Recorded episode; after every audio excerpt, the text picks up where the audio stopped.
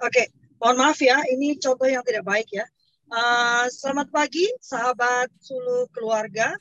Uh, kita bertemu kembali dalam kultur parenting pagi edisi Senin. Anu sih gitu ya, ya. Senin tanggal 17 ya. 17 Oktober tahun 2022. Sudah tanggal 17 aja ya, cepet banget ya tanggal itu ya gak kangen ya. 17 Oktober lagi. Iya kan, udah tanggal 17 aja kan. Wow gitu, habis ini udah Natal ya. Udah pada heboh gereja-gereja nih. Dan pagi ini uh, saya ingin mengingatkan pada teman-teman bahwa acara kultur parenting pagi ini benar-benar gratis. Silakan teman-teman ikuti lewat Zoom dan lewat YouTube. Uh, kami juga menghilangkan uh, keanggotaan. Jadi Kak Philip sekarang tidak ada keanggotaan. Jadi silakan saja bergabung. Tapi nanti kami dalam proses Eh, video-video yang kami miliki udah ada lebih dari 150 kayaknya video yang kami miliki untuk parenting ya. Kami akan coba kumpulkan secara tematik. Nah, tapi nanti kalau teman-teman mau mendengarkan, nah itu berbayar gitu ya. Ada jangka waktu berbayar uh, dan juga akan ada uh, artikel-artikelnya. Tapi teman-teman akan mendapatkan newsletter kami ya. Mohon bantu untuk menyebarkan akan dikeluarkan setiap bulannya berisi artikel-artikel juga. Dan juga uh, nanti saya akan rangkum artikelnya itu didapat dari mana kalau Fli saya akan mengambil salah satu video lalu saya jadi saya ubah menjadi artikel singkat ya. Nah, Sulu Keluarga berubah menjadi Akademi Sulu Keluarga dan kami menyediakan banyak pelatihan. Salah satunya pelatihan homeschooling ya. Jadi kalau teman-teman tertarik ingin menjadi homeschooling, ada pelatihan homeschooling yang dilakukan setiap Sabtu ya. Per topiknya 200 200 atau 250 sih deh, mama suka lupa 200 ribu kalau nggak salah ya. Uh, dan di dalam pelatihan itu tiap topik ada topiknya berbeda-beda ya. Ada siapa itu pelaku homeschooling, lalu apa uh, hukum yang meliputinya, lalu metodenya apa aja. Karena sering kali itu saya ditanya jadi saya itu metodenya homeschooling kak? Lah jadi homeschooling itu ada metode-metodenya juga gitu ya. Lalu uh, bagaimana memulai dan melaksanakannya lalu bagaimana evaluasinya gitu ya. Dan kami juga punya uh, sahabat cerdas namanya. Kalau Anda ingin mengubah anak Anda ya menjadikannya dia jago dan juara matematika, sahabat cerdas jawabannya ya. Nanti akan ada flyer-flyer dan Anda bisa menghubungi admin kami. Nah, pagi ini masih tetap bicara tentang ketangguhan. Oh, saya punya juga Indonesia Bisa, uh, Kak Philip, keren ya. Jadi Indonesia Bisa itu program yang ditujukan untuk anak remaja, jadi eh, SMA dan uh, anak-anak kuliah, kuliahan gitu ya, untuk menjadi tangguh. Saya ditemani Kak Ane ya untuk neuroscience-nya. Jadi kami mulai dari uh, assessment uh, kesiapan kota Kemudian saya ditem uh, pastinya saya ditemani Kak Irwan, Kak Irwan Amrun ini dengan adversary profilnya gitu ya. Lalu kita akan latihkan dan ujung-ujungnya kita akan menjadikan mereka uh, ekosopreneur. Ya, ya, banyak sekali yang bisa kami sajikan untuk teman-teman. Dan pagi ini uh, masih bicara ketangguhan, uh, salah satu yang membuat kita tangguh adalah posisi mental kita Benar ya Kak Philip ya? Posisi mental kita, di mana mental kita berada dan agak sulit untuk menjadi tangguh pada saat mental kita ini penuh kekalutan gitu ya, tidak stabil gitu ya, labil gitu ya, ababil, abil ya. Dan pagi ini sahabat saya yang saya tahu dia fokus bicara tentang literasi emosi, um, akan men, me, menyampaikan tentang apa sih emosi yang stabil itu. Dan kemarin saya dapat hadiah luar biasa dari beliau, buku tentang living value ya. Hmm. Boleh dibagikan itu? Boleh, boleh itu uh, untuk semua kok, untuk untuk parent semua. Wah, jadi kalau teman-teman yang belum sempat download, yang mau, yang ingin buku itu silakan kontak saya. Nanti akan saya bagikan lewat WhatsApp Bapak Ibu Saudara ya. Kalau boleh, karena bukunya bagus banget, tebel, bagus banget. Ah, pokoknya ya, saya beruntung sekali. Nah, silakan Kak Philip menyampaikan materinya. Oke, selamat pagi semua. Ah, kita. Pagi. Ya, selamat pagi Bu Min ini dari Kupang langsung ya. Oke, Iya. Kita pagi ini mau bicara tentang emosi yang stabil nih. Kebetulan Kak Lovely tadi sudah kasih contoh satu. Gimana di dalam di dalam suasana macet itu dia sebel banget. Nah, ini contoh yang paling gampang ya sebetulnya ya. Eh, apa namanya? Ketika kita berada dalam situasi tertentu, ada rasa yang timbul. Gitu. Nah, terus seberapa kuat rasa ini? Ini kestabilan yang kita bicarakan pagi ini. Seberapa kuat rasa ini sampai kita membuat tindakan tertentu. Misalnya, misalnya kita ambil contoh Kak Lovely ya, ini simulasi ya Kak ya. Gara-gara macet, terus apa namanya? eh, Kak Lovely merasa dongkol. Dongkolnya berubah jadi murka. Murkanya ditindaklanjuti dengan memaki-maki pengendara di sekitarnya, marah-marah keluar dari mobil, terus teriak-teriak. Nah, ini kan ini kan bentuk dari ketidakstabilan emosi yang kelihatan banget ya. Atau mungkin ngebel-ngebel nggak karuan, terus jadi eh, eratik di jalan. Nah, ini kan contoh-contohnya seperti itu. Nah, tiap orang punya trigger point semacam ini. Nah, di mana dan bagaimana tiap orang akan beda-beda. Itu. Ini berlaku bagi orang yang neurotipikal maupun neurodivergent ya. Maksudnya apa namanya? Yang umumnya orang dengan model otak yang umumnya orang ataupun yang orang-orang yang punya bentuk eh, otak yang berbeda seperti yang mengalami ADHD atau segala macam itu masing-masing punya triggernya sendiri dan seberapa dalam trigger itu bisa memicu mereka akan beda-beda. Nah, ini terkait dengan eh, dengan apa yang tentang perkembangan otak kita ya. Pertama kalau kita mau ngomong tentang fisiknya dulu, terutama perkembangan otak sekitar uh, usia usia satu sampai lima tahun terutama yang paling dalam biasanya masuknya di situ. Terus yang atas satunya lagi tapi itu biasanya nggak terlalu dalam. Nah ini biasanya kalau di film-film diperlihatkan dengan kalau ada orang yang ngamuk segala macam terus ketika ada orang yang ngomong pad dengan dia pad dengan aksen tertentu. Misalnya dia dia yang ngamuk ini orang mana? Orang British dengan aksennya dia ya Terus dia sedang berada di katakan di Afrika. Yang orangnya ngomongnya kan beda nih ya. Terus tahu-tahu ada yang ngomong dengan dia dalam aksen British. Terus dia jadi kalem. Ini salah satu bentuk trigger point juga. Karena di situ dia jadi merasa lebih apa istilahnya, lebih nyaman, lebih secure, lebih aman. Karena mengingatkan pada pengalaman dia zaman kecil dulu kalau dia dengar nada aksen orang bicara seperti itu, itu berarti dia dalam kondisi aman, nyaman, tentram, terlindungi. Nah itu mengingatkan. Nah, itu itu bentuk-bentuk dari trigger point ya. Nah ini semua termasuk dalam bias bawah sadar ya. Ada yang dibentuk oleh trauma.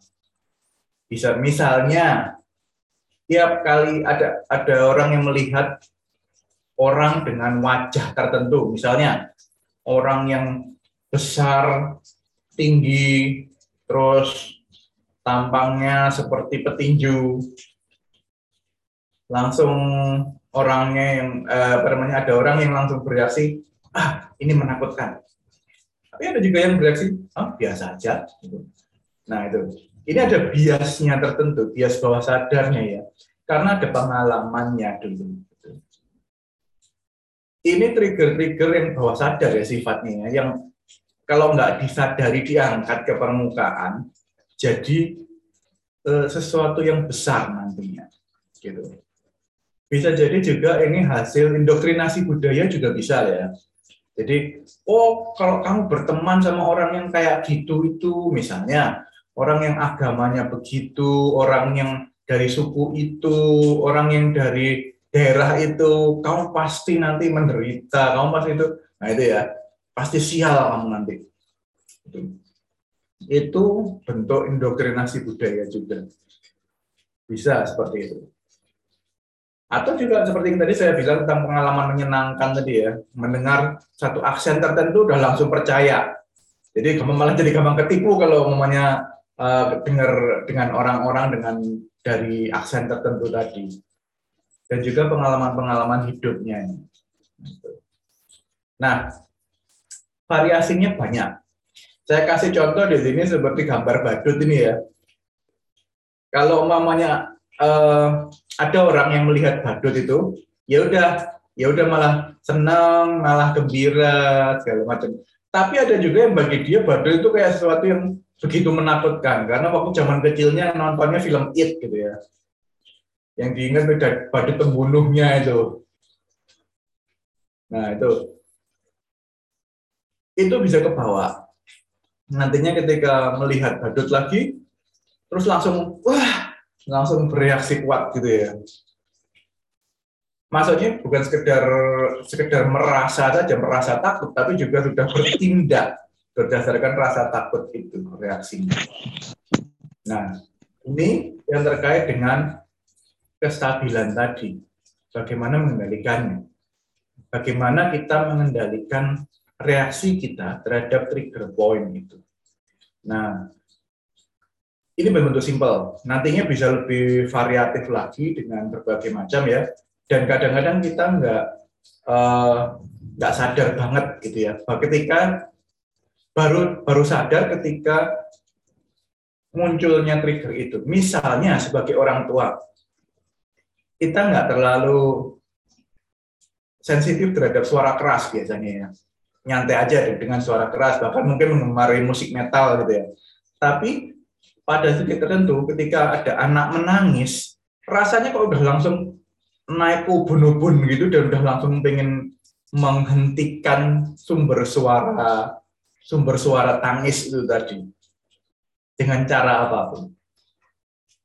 Ini ternyata ketika ditelusuri, eh, ketika kecil tiap kali dia menangis, yang datang itu adalah uh, bentakan, tamparan, jadi yang semua semua rasa tidak amannya dia. Makanya ketika dia besar, terus ada anak menangis di dekatnya, bagi dia itu ancaman banget, sumber perkara yang harus segera dihentikan. Nah itu. Ini contoh biasnya juga. Jadi nada suara tertentu ini, tangisan ini bagi dia adalah ancaman rasa tidak aman yang begitu besar, begitu pak. Nah, ini bukan sesuatu yang terlalu rasional ya. Kalau kita memahami backgroundnya mungkin jadi rasional, tapi kalau kita melihat kejadiannya kok ini kok gila banget gini sih reaksinya padahal triggernya cuma kecil gitu loh. Itu. Bagi orang lain ini akan sangat membingungkan karena kita nggak tahu uh, pengalaman dia apa, traumanya dia apa, terus uh, perspektif hidupnya apa. Ini yang repot. Nah, bagaimana caranya mengendalikan ini ya? Satu satunya cara adalah menyadarinya. Uh, setelah setelah terpicu tadi, ada baiknya untuk mencari waktu untuk menyadari, oh ternyata saya dengan mendengar sesuatu atau melihat sesuatu atau mengalami sesuatu, ternyata saya langsung merasakan perasaan yang besar dan kuat sekali. Besar dan kuatnya membuat perasaan saya itu betul-betul apa istilahnya overwhelming itu apa sih me, me, menguasai seluruh diri saya perasaan ini betul-betul kayak numpuk semua diri saya, seluruh pikiran dan perasaan saya sampai saya nggak bisa mengendalikan diri. Gitu. Nah, waktu setelah trigger itu mungkin kita perlu waktu untuk mengambil waktu untuk refleksi. Apa sih persoalannya? Kok saya sampai ke trigger sedemikian rupa itu? Kita nggak bisa berangkat dengan, oh saya pasti ke trigger. Enggak Kenapa? Pertanyaannya yang harus kita lajukan adalah kenapa saya ketrigger? Apa yang pernah saya alami? Gitu ya. Karena pas karena uh, orang lain ternyata enggak enggak ke trigger sampai segitunya gitu loh. Ketika apa namanya? Ketika dia mengalami hal yang sama dengan saya.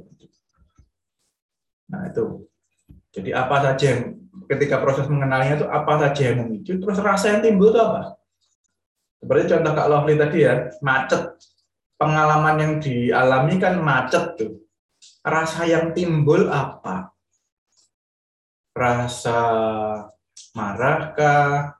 Rasa kesalkah? Rasa apalagi Kak Lovely yang mungkin sebal, apalagi kalau ada kata macet gitu. Deg-degan deg-degan. Oh, menakutkan juga ya berarti ya. Ada unsur menakutkan ya. Takut telat. Oke. Okay. Jadi di balik itu ada kebutuhan untuk tepat waktu, untuk eh, apa namanya? Menepati janji, integritas, yang gitu-gitu itu ya kalau ya. Jadi di balik di balik segala rasa itu ternyata ada kebutuhan besar di baliknya. Ini ini yang perlu kita kita kenali dulu. Di balik ini apa toh? Di balik rasa yang bergolak ini apa toh? Makanya kenapa kalau dalam training-training saya pertanyaan yang paling duluan adalah apa yang sedang kamu rasakan hari ini? Dan itu yang terus diulang. Apa yang sedang kamu rasakan hari ini? Apa yang sedang kamu rasakan hari ini? Apa yang sedang kamu rasakan hari ini? dalam metode diet meditation biasanya itu yang ditanyakan duluan dan itu yang digali memang lapisan-lapisan rasanya ini karena di balik setiap rasa ini selalu ada kebutuhan baru ada kebutuhan lagi di baliknya ada rasa lagi ada kebutuhan lagi sampai kebutuhan yang paling dasarnya nah itu tapi dalam keluarnya keluarnya ini bisa dalam bentuk ledakan tertentu atau mungkin sekedar uh, rasa tertentu yang keluar saja jadi nggak mesti. Gitu. Nah, setelah dikenali biasnya, dikenali rasa yang timbul, terus kebutuhan apa di baliknya, baru kita bisa ngomong, oh ternyata kalau ada trigger semacam ini, saya merasa begini, terus ternyata saya punya kebutuhan begini. Ini kita baru bisa ngomong ini setelah refleksi ya. Karena itu refleksi ini jadi satu hal yang penting, terutama kalau kita parents. Karena apa? Ngadepin anak terus keluar trigger bisa berbahaya bagi anaknya. Tuh. Karena kadang kita jadi lepas kendali. Meng mengenali amarah, eh apa namanya, rasa yang timbul ini belum tentu sekedar marah ya. Bisa jadi ada kesalahan, ada rasa capek, sedih yang bertumpuk gitu ya. Capek banget sampai merasa kesal. Sedih banget, saya sedih banget karena ada kebutuhan untuk keberhasilan dan dia merasa gagal banget gitu ya.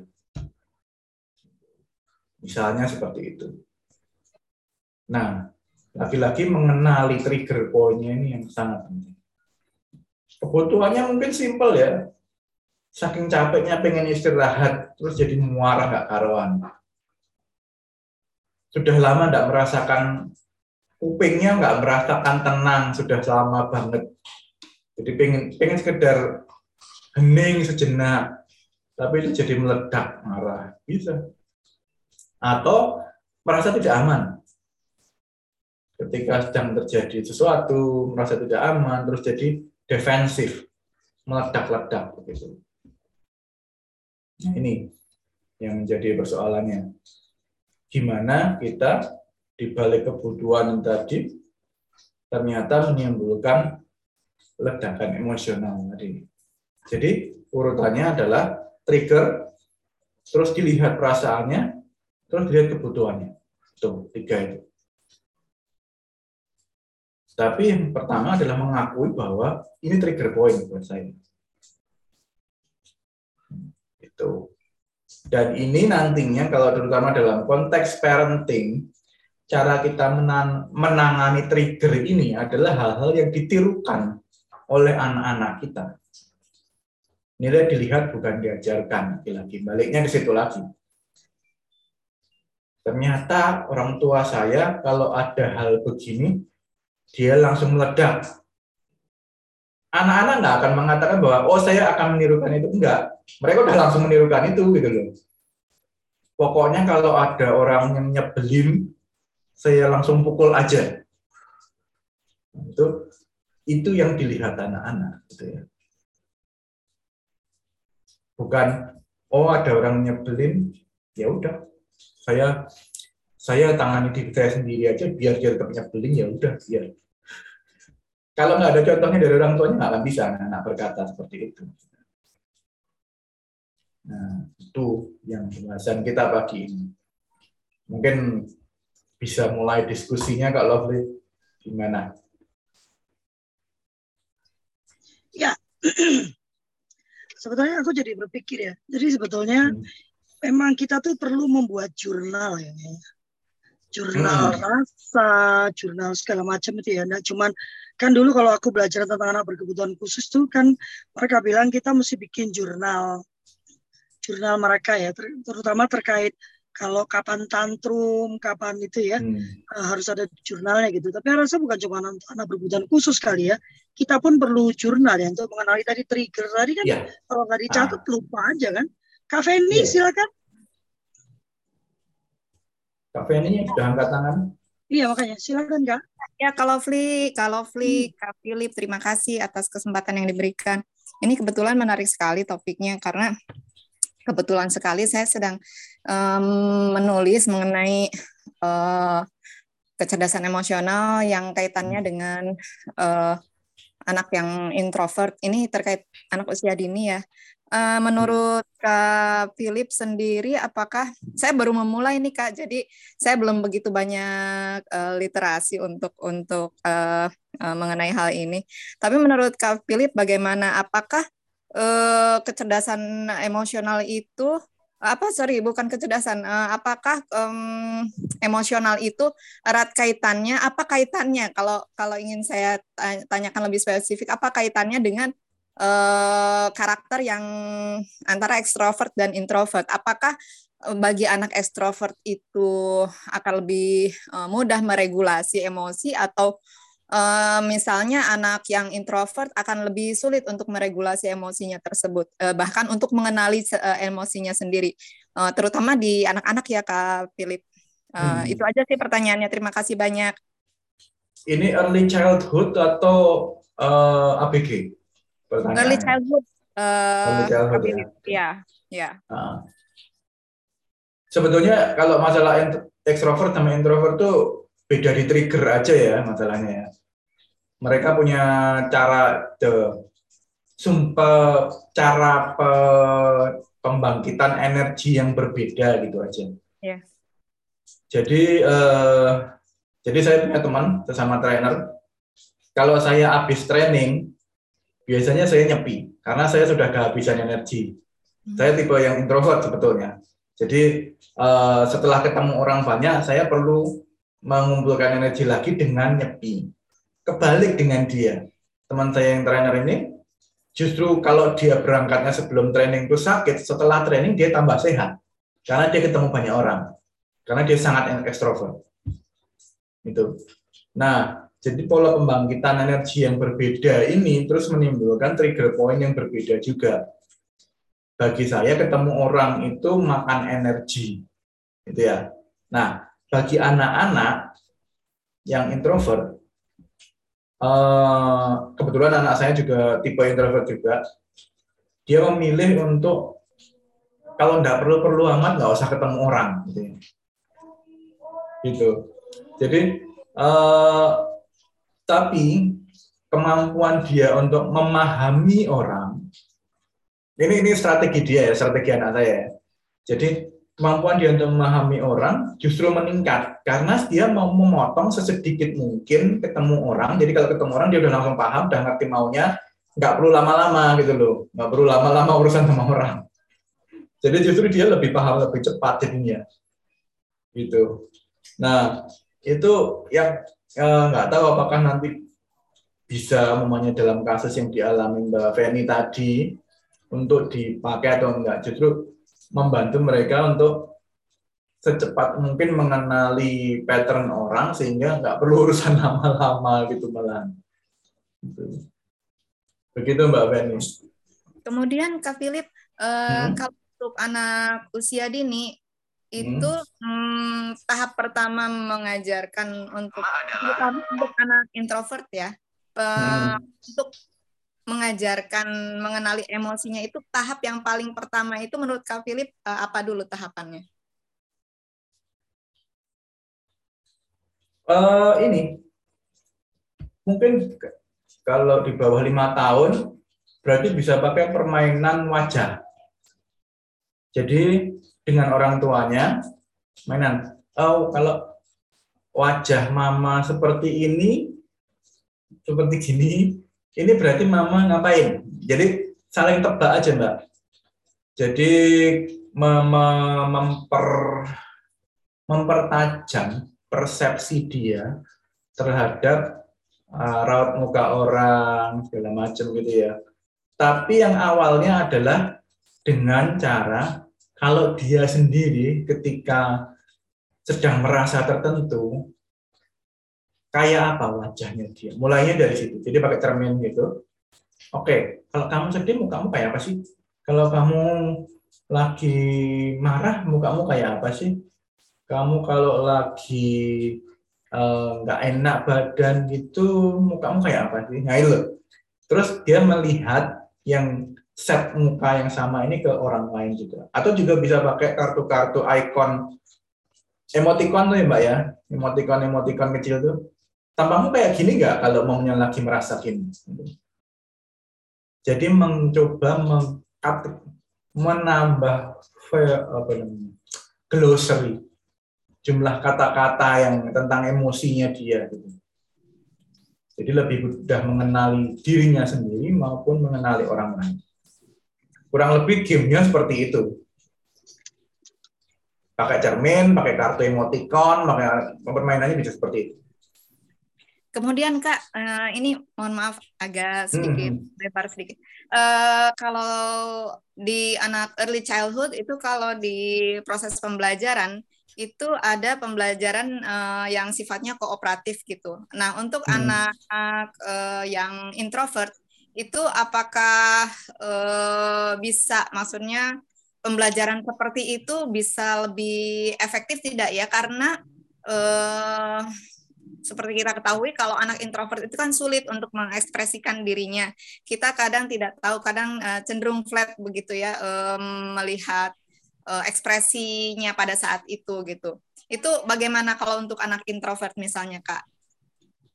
Nggak apa-apa, terima aja bahwa dia mungkin memang defaultnya flat gitu ya. Bahwa setelan setelan standarnya tuh flat, tapi dia dalam mengenali orang lain gampang gitu loh. Selama dia masih bisa cukup peka dengan orang lain di sekitarnya, nggak masalah. Mungkin dia sendiri nggak terlalu ekspresif ya, tapi dia bisa mengenali orang lain itu sudah sudah luar biasa. Ya anak saya juga kayak gitu. Jadi kalau ditanya perasaan dia kayak apa, biasa, flat, mediocre, itu jawaban standarnya dia itu. Tapi kalau dia membaca orang lain, your face is like expressing a lot of anger, uh, wrath, and everything. dia, dia bisa baca orang lain tapi dia sendiri nggak terlalu ekspresif memang. Nggak apa-apa memang modelnya seperti itu berarti bisa juga diterapkan untuk uh, semua tipe tipe kepribadian ekstrovert maupun introvert ya kak ya? Bisa uh. yang kebalikannya di ekstrovertnya biasanya mereka ekspresif tapi kurang mengenali orang lain. Nah itu loh. Oh, iya iya iya uh, jadi lebih memperhatikan dirinya sendiri, lebih ekspresif, cuman ketika dia memahami orang lain akan lebih susah. Anak introvert biasanya lebih mudah memahami orang lain, tapi dia sendiri nggak ekspresif gitu loh. Kebalik-balik memang. Ya, ini ada pertanyaan dari Kak Ika ya, dari Kak Ika Nana sebentar ya. Kak Ika, eh, beliau bertanya, Dokter Ika ini kalau kita sebagai orang tua awal pengasuhan banyak membuat kesalahan dan emosional. Apakah ada cara untuk memperbaiki kesan pada anak? Bukannya sudah tertanam di anak-anak ya? Kadung. Nah, kadung dan nancep gitu ya. Uh, nah. Ya nggak ada lain dengan membuka komunikasi ya. Artinya kita mesti ngobrol tentang masa lalu, pada anak-anak itu mesti jadi satu bahan utama untuk obrolan dengan anak-anak. Kamu ingat nggak dulu waktu katakan papa, mama pernah ngomong gini, terus kamu waktu itu nangis.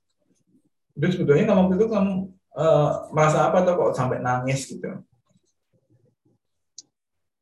Gitu. Uh, refleksi ya kayak kayak refleksi bersama gitu ya, refleksi bersama keluarga dulu waktu kejadian yang ini kamu kan kayak diem kayak orang shock gitu ya itu ngapain sih nah, itu. Dan juga orang tua mengakui bahwa dia merasa sesuatu nah itu uh, pernah ketika ini kebetulan anak saya memang banyak pembahasan yang aneh-aneh jadi uh, ketika kami sedang membahas tentang masalah agama waktu itu. Kenapa sih saya butuh agama? itu. Terus uh, saya berusaha menerangkan bahwa ketika mengalami banyak kehilangan, ketika mengalami up and down dalam hidup, orang butuh harapan gitu. Nah, pertanyaan berikutnya adalah kenapa harus ada harapan? misalnya ketika kejadian waktu itu adiknya meninggal ya, terus bagaimana kami masing-masing menghadapi itu. Saya menerangkan proses saya gimana. Jangan, jangan, udah masuk aja. Proses yang apa? Uh, apa namanya? Proses bukan healing, proses penerimaan saya waktu itu gimana, gitu.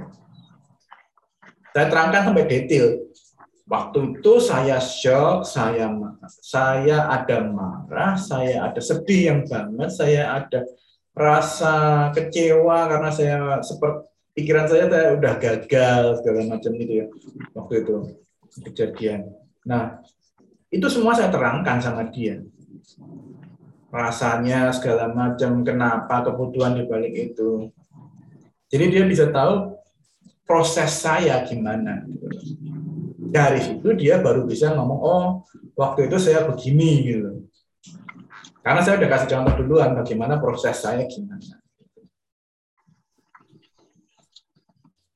begitu kurang lebih memang uh, mungkin akan banyak trigger pointnya juga ya di dalam situ ya jadi segala macam dendam kesumat anak bakal muncul di situ ya apalagi kalau yang uh, kesan yang tertanam tadi kuat banget amarah-amarah yang muncul kuat banget. Jadi siap-siap aja kalau keluar semua gitu maksudnya. Tapi nggak apa-apa, memang kayak proses mengeluarkan nanah gitu loh. Gitu.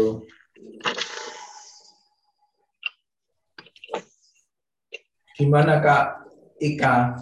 Apakah itu menjawab atau membuat bingung?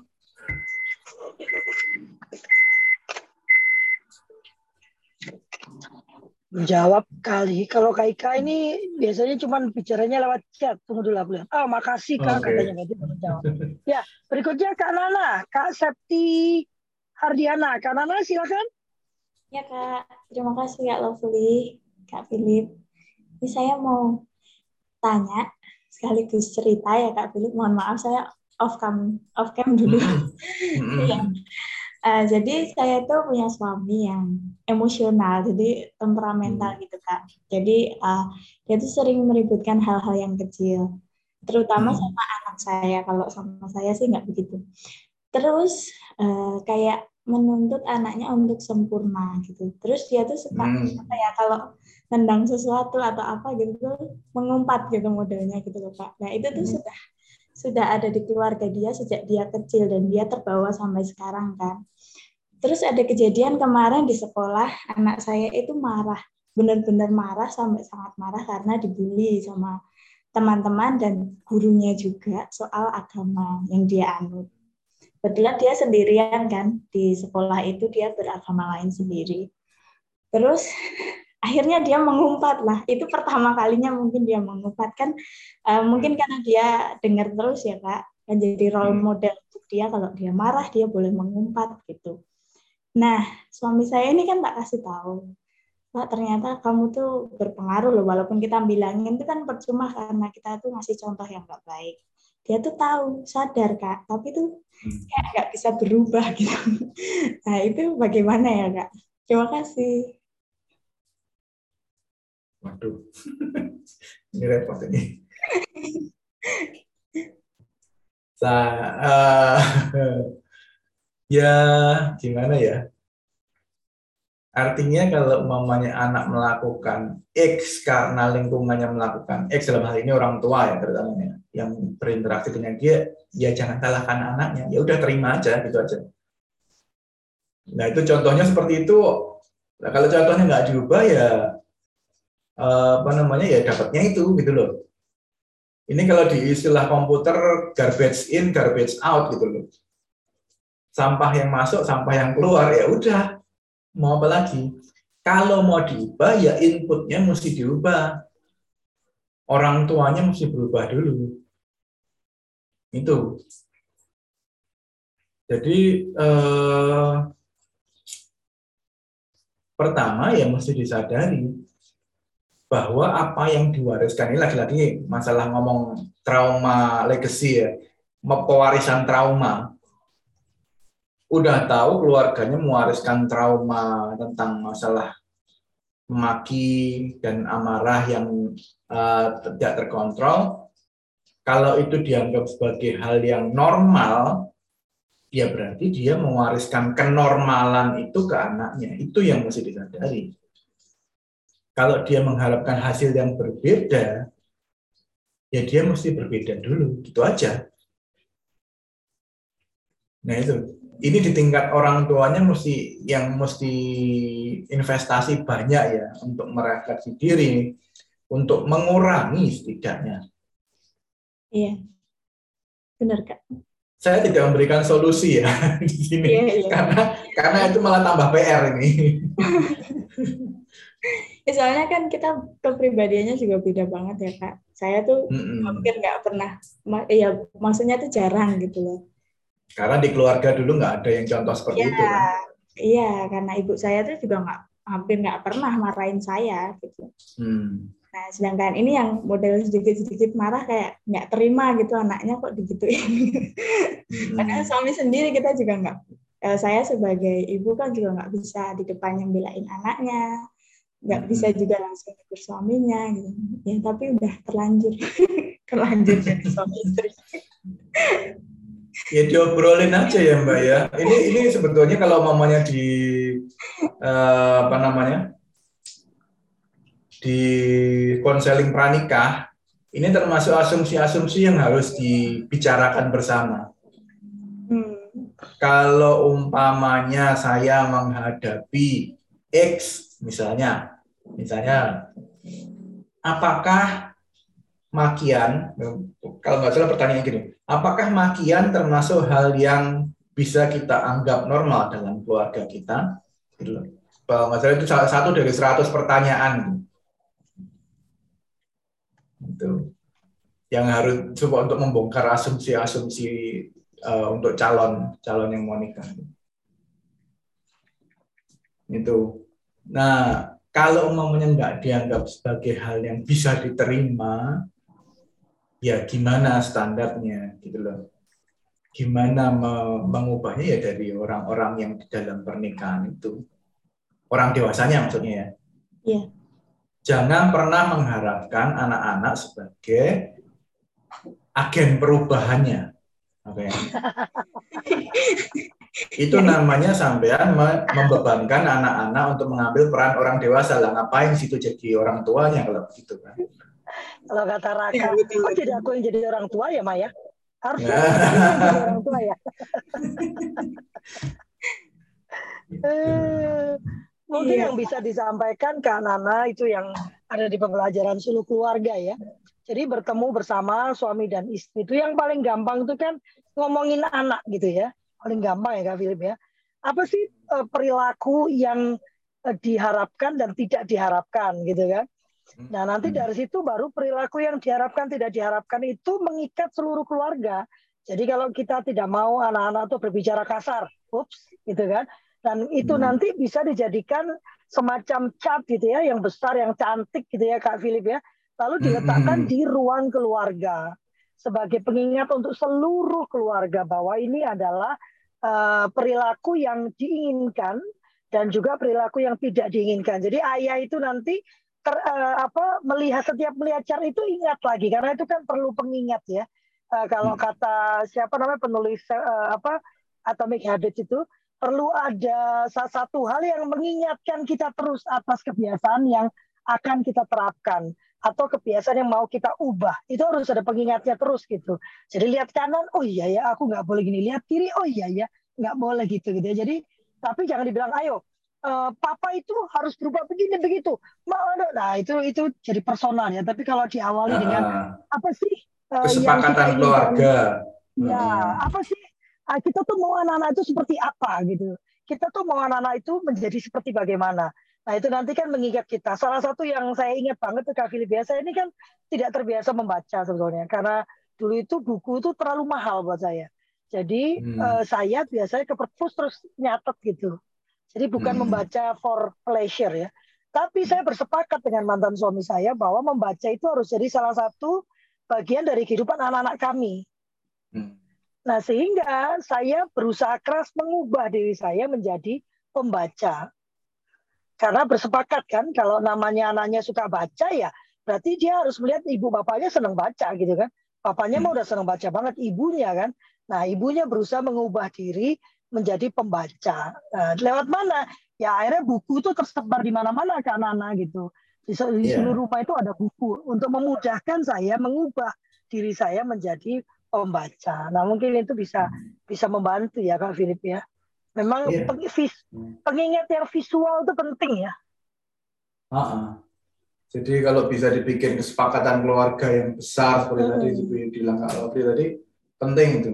Tapi memang prosesnya memang perlu ngikut, perlu du, semua orang dewasa di dalam ya. lingkungan itu perlu semuanya sama gitu loh.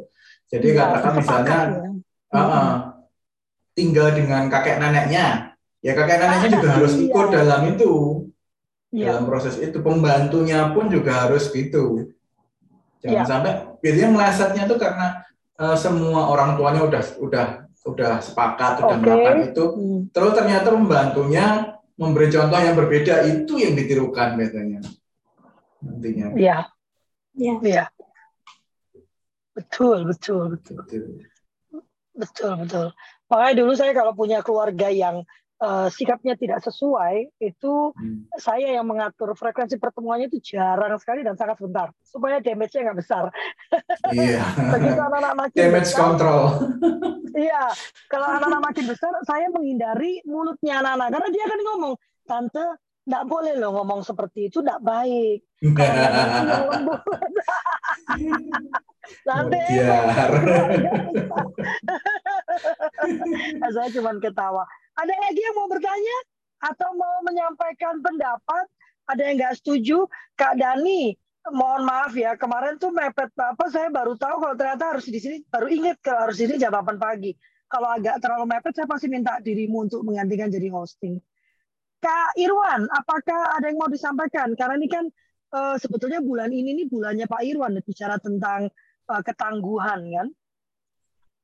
Kak Irwan. Udah mau ngambek aja kalau dipanggil nggak ada. ini suara masih nggak balik ini nih Kak Philip, Kak Raffi. Oh. ya. Habis karaokean ya? Dua malam. Ya, ya. ya memang memang eh, apa ya kalau kalau, kalau yang banyak banyak pendekatan ya Kak Kak Philips ya Yeah. Oh yang Kak Philips tadi kan berupaya uh, mengenali tadi kan ya bias-bias yang unconsciousness gitu kan. Hmm. Dan uh, memang ada ada juga yang punya pendekatan yang dikatakannya positif gitu ya seperti uh, appreciative inquiry gitu kan. Appreciative jadi dia dia dia kan uh, sebetulnya antitesa dari uh, problem solving ya.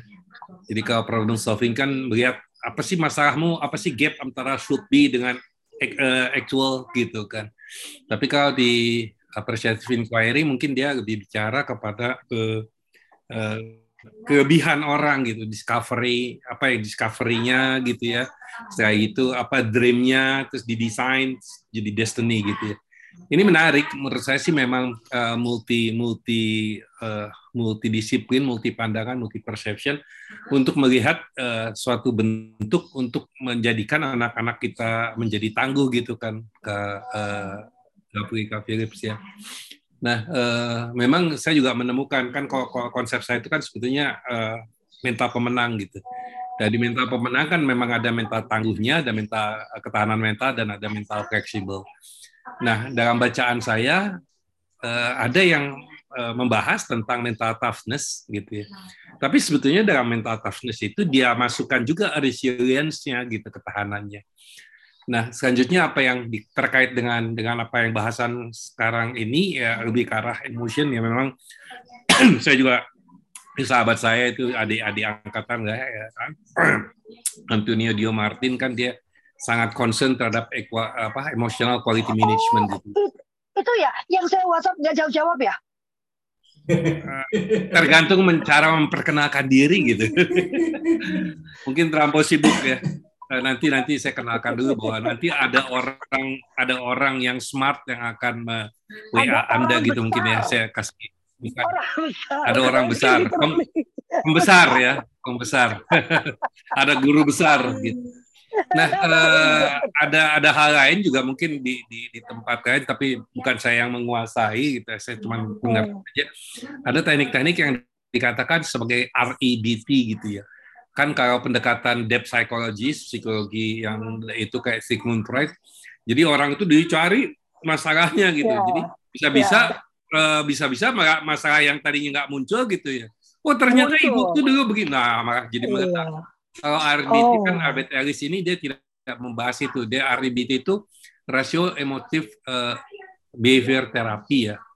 Jadi dia memang dia memang lihat-lihat uh, yang sekarang saja gitu ya, yang itu yang ditanganin gitu kan, dan lebih kepada pengendalian gitu ya. Jadi uh, bagaimana uh, ngapain orang menstimulasi kita dengan yang tidak baik, kenapa kita harus merespon tidak baik?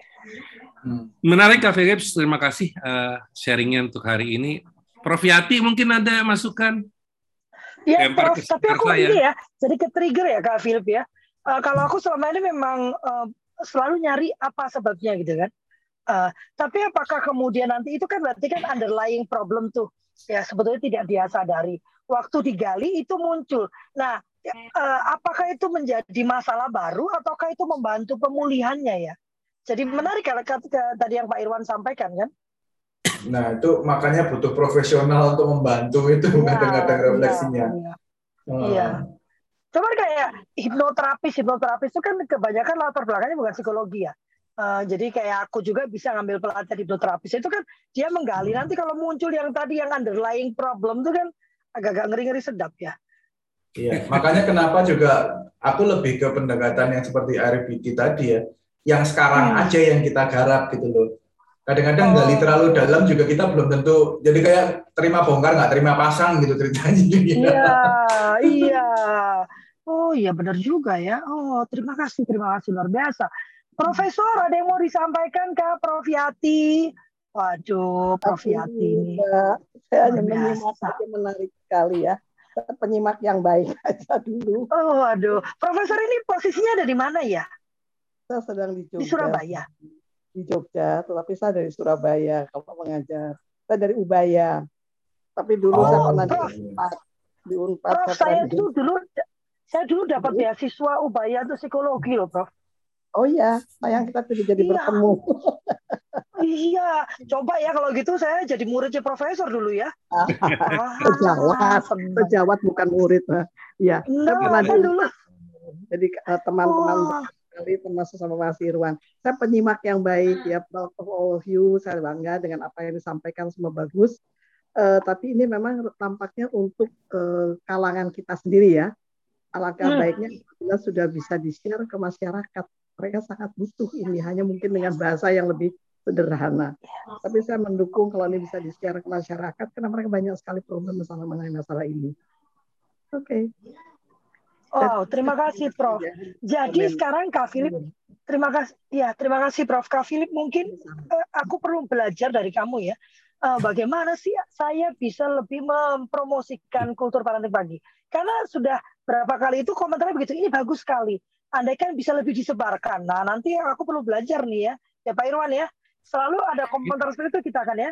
Ini ini kan ada uh, Mbak Yati ini ada Isti Isti ini polisi nih juniornya Yoyo, oh. juniornya Yoyo. Ya, ya. Oh, ada ada Kak Isti juga mana? Aku nggak tahu ada Kak Isti. Karena sedang di perjalanan, oh. Ibu. Enggak, oh. Iya. Terima kasih juga uh, untuk Kak Irwan. Memang ini sebenarnya uh, sangat bagus sekali. Banyak kalau Mama di Polri alangkah lebih bagus lagi dibutuhkan. Nah, sementara yang lebih butuh lagi masyarakat seperti Prof tadi sampaikan, uh -huh. saya setuju. Se uh, kita coba sebarkan dan saya selalu menyebarkan link ini ke teman-teman yang lainnya. Moga-moga lama-lama mereka lihat YouTube-nya dan sebagainya. Semangat Kak Lovely, semangat Kak Irwan. Terima kasih. Ini uh, Kak, Kak ini dari psikologi polisi Mbak Yati sekarang posisinya di Jogja. Ya, sekarang saya udah persiapan purna, Komandan. Waduh. Sekolah polisi negara siap. Kenapa cepet-cepet banget purna? Makanya saya belajar dari Kak Lovely untuk parenting ini, untuk benahi keluarga. Siap. Siap. Okay. Oh iya. Ya memang uh, sebetulnya keluarga polisi, keluarga ABRI itu sangat menarik kalau menurut saya karena kan uh, uh, apa uh, ayahnya itu pasti lebih sering absen ya. Bukan karena mereka tidak peduli tapi kan karena pekerjaannya ya. Sehingga menurut saya keluarganya itu uh, lebih penting untuk dikuatkan gitu kan. Terutama para ibunya ya. Bagaimana ya. kemudian menjalin komunikasi bagaimana ayahnya bisa bukan curi-curi waktu ya. Karena puji Tuhan kan sekarang uh, uh, apa uh, teknologi kan lebih maju ya Kak Philip ya bagaimana kemudian keluarga itu menciptakan ruang berkomunikasi lewat teknologi meskipun ayahnya sedang bertugas jauh misalnya gitu ya. Itu itu itu satu yang menarik sebetulnya. Kan jangan sampai kita membela negara terus uh, apa Yerusalemnya nggak keurus ya atau rumahnya sendiri nggak keurus ya. Itu saya yang paling takut ya. Saya paling takut kalau saya asik ngurusin orang anak saya Iya. Gitu ya. Ya Kak Philip, silakan uh, penutup ya. Lovely juga sudah dipanggil mancing ini. dari depan sekolahnya cuman nggak turun-turun dari mobil. Oke, ya itu aja sih. Uh, butuh komitmen, terutama ya, untuk menciptakan stabilitas itu. Karena uh, seperti apa namanya, seperti yang dialami Mbak Septi tadi, ini masalah orang sekampung ya orang dewasa sekampung yang ada di sekitar anak-anak ini. Semuanya mesti sepakat dulu. Uh, dunia macam apa yang pengen diciptakan. Kalau itu sudah jelas, nah baru kita bekerja ke arah sana. Dan itu perlu komitmen untuk membumikannya itu. Nah itu itu aja dari saya. Ya, masih kedengaran suara saya? ini sudah buat siap tempur ini kan mau keluar dari mobil. Kita nggak ini kita mau perang. Keluar dari mobil langsung siap tempur. Ya terima kasih kak Philip. Saya rasa kok uh, tertarik ke empathetic living untuk bekerja sama dengan akademi suluh keluarga. Saya rasa silakan. ini perlu kita tindak lanjuti ya. Kak Deli silakan kita akan uh, saya akan tutup tapi uh, sebelumnya kita akan difoto oleh kak Deli. Silakan keluarkan hatinya. Dan kembali saya ingin mengucapkan terima kasih uh, kepada Kak Philip ya. Kak Philip ini luar biasa. Di tengah kesibukannya, dia selalu menyediakan satu kali dalam satu bulan untuk berbagi dengan kita di suluh keluarga ya. Jadi uh, sorry, ya di suluh keluarga atau di kultur parenting. Uh, dan uh, kami mengucapkan terima kasih juga. Hari ini ada banyak orang loh. Ada tadi mencapai 26 orang, lalu beberapa ketendang ya. 24 orang pagi ini yang bergabung dengan kita. Hari Rabu kita akan bertemu dengan sahabat saya lainnya yang akan menyampaikan topiknya. Aku suka lupa ya, nanti Kak Deli akan membagikan lagi topik minggu ini. Silakan bergabung dengan WhatsApp kami ya. Sudah Kak Deli sudah bagikan linknya di situ. Di situ saya biasanya menyebarkan informasi-informasi dan juga uh, newsletter, artikel dan buku. Ya nanti akan saya bagikan buku dari Kak Philip itu di grup tersebut. Jadi ayo gabung di grup gratis kok ya, tidak dipungut biaya ya. Uh, Anda juga bisa diskusi di sana. Uh, dan kemudian uh, saya atas nama kami semua kami mengucapkan terima kasih dan memohon maaf yang sebesar-besarnya apabila ada pernyataan, perkataan, sikap atau gestur yang kurang berkenan. Sekali lagi kami tidak bermaksud untuk menyakiti, tidak bermaksud untuk memojokkan, tidak bermaksud untuk menghakimi, tidak juga bermaksud untuk menggurui. Kami hanya ingin membagikan apa yang menjadi keyakinan kami dan yang paling penting apa yang kami usahakan kerjakan dalam kehidupan kami sehari-hari. Kak Feni bagi-bagi bukunya ya nanti ya luar biasa udah nulis buku ah luar biasa. Terima kasih banyak Kak Deli sudah difoto kan? Kak Deli ini bangun mamanya udah nggak ada. Oke, okay. terima kasih banyak. Wassalamualaikum warahmatullahi wabarakatuh. Tuhan Waalaikumsalam warahmatullahi wabarakatuh. Terima kasih semua. pamit ya. Pak Irwan, sun ya, sebentar ya, lovely-nya agak ini.